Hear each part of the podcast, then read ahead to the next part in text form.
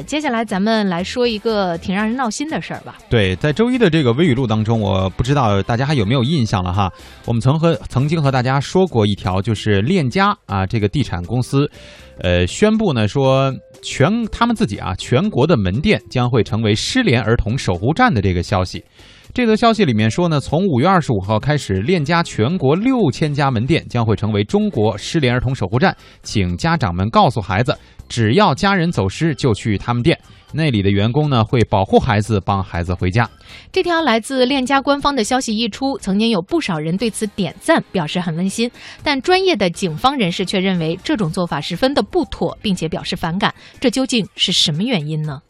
链家通过官方微博宣布的具体内容是，从五月二十五号起，链家全国六千家门店将成为中国失联儿童守护站，请家长告诉孩子，只要与家人走失就去链家，那里的员工会保护孩子，帮孩子回家。然而这条信息被大量转发的同时，引起了包括警方在内的质疑甚至反感。大家认为链家是在做广告、做营销，甚至被指是借失联儿童来炒作。链家网公关部人士就此向记者回应了事情的缘由。嗯，链家加入那个 C I S E R 儿童失踪预警平台，呃，这个守护站其实是出于想要做一些实事的初心。嗯，实际上在更早的时候，呃，我们和那个 C I S E R 的这项合作就已经敲定了，但是我们并没有外传。嗯，可是我们没有想到的是，嗯、呃，这个消息啊被不少的经纪人转发了出去之后，引发了很多的关注，也出现了一些传言和误解。嗯，比如说链家门店只是守护站，但是却被误读成链家门店要充当救护站等等。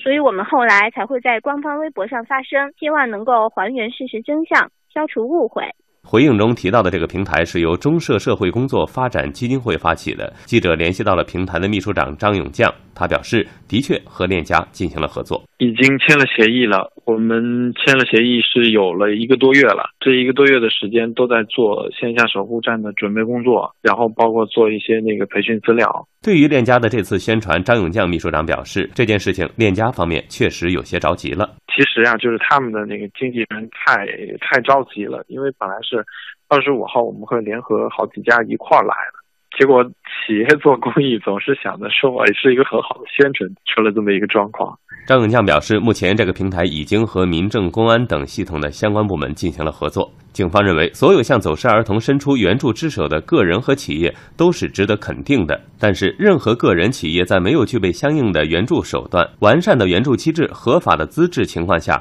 是不适合大规模开展相关救助工作的。中国人民大学社会学系洪大用教授表示，社会组织或者企业个人如果参与救助失联失踪儿童工作，应该有相应的资质。这个事件持续发酵的过程中，甚至有人提出，当链家提供的建议和警方提供的建议相抵触时，应该信任谁？如果事情真正发生了，是找警察还是找链家？洪大用教授表示，找谁并不重要。我觉得这个找谁不找谁啊，不是重要的问题，重要的问题是谁能够承担这个义务，它需要有一个法治建设的过程。比如说，这个社会单位是哪些类型的单位，它有资格、有能力来进行儿童救助。那你才能去呃做这个事儿。那如果是说没有在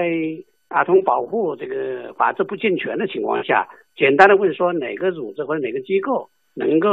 呃承担这样一个监护义务，我觉得这个问题不好回答。值得注意的是，事情发展到现在，网上已经大量传播了关于一些同样网点比较多的企业门店成为失联儿童守护站的信息，真假难辨。部分企业也已经出面澄清这类消息是假的，并表示小朋友在走失后应该第一时间报警。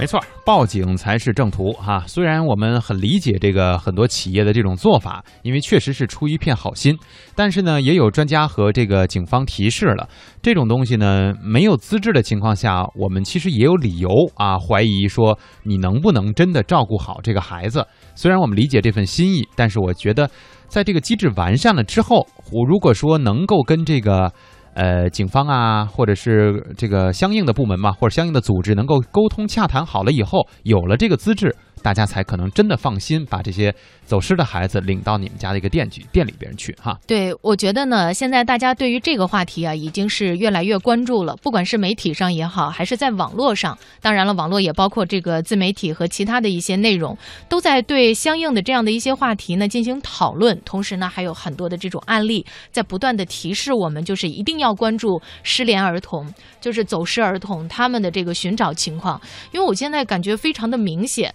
呃，我今年去河南出差的时候，我就会看到那个大巴车上反复的在出一个提示，嗯、就是如果您携带着小孩的话，一定要看护好你的孩子。而此前在坐坐大巴车的时候，呃，我可能做的也不够多哈，我是没有看见过这样的提示的。嗯、我觉得现在大家的这个意识呢，在不断的提升，也给也让我们的整个社会有了这样的一种提醒，就是一定要给未成年人、给孩子们创造一个更加安全。呃，更加这个放心的成长环境。说得好。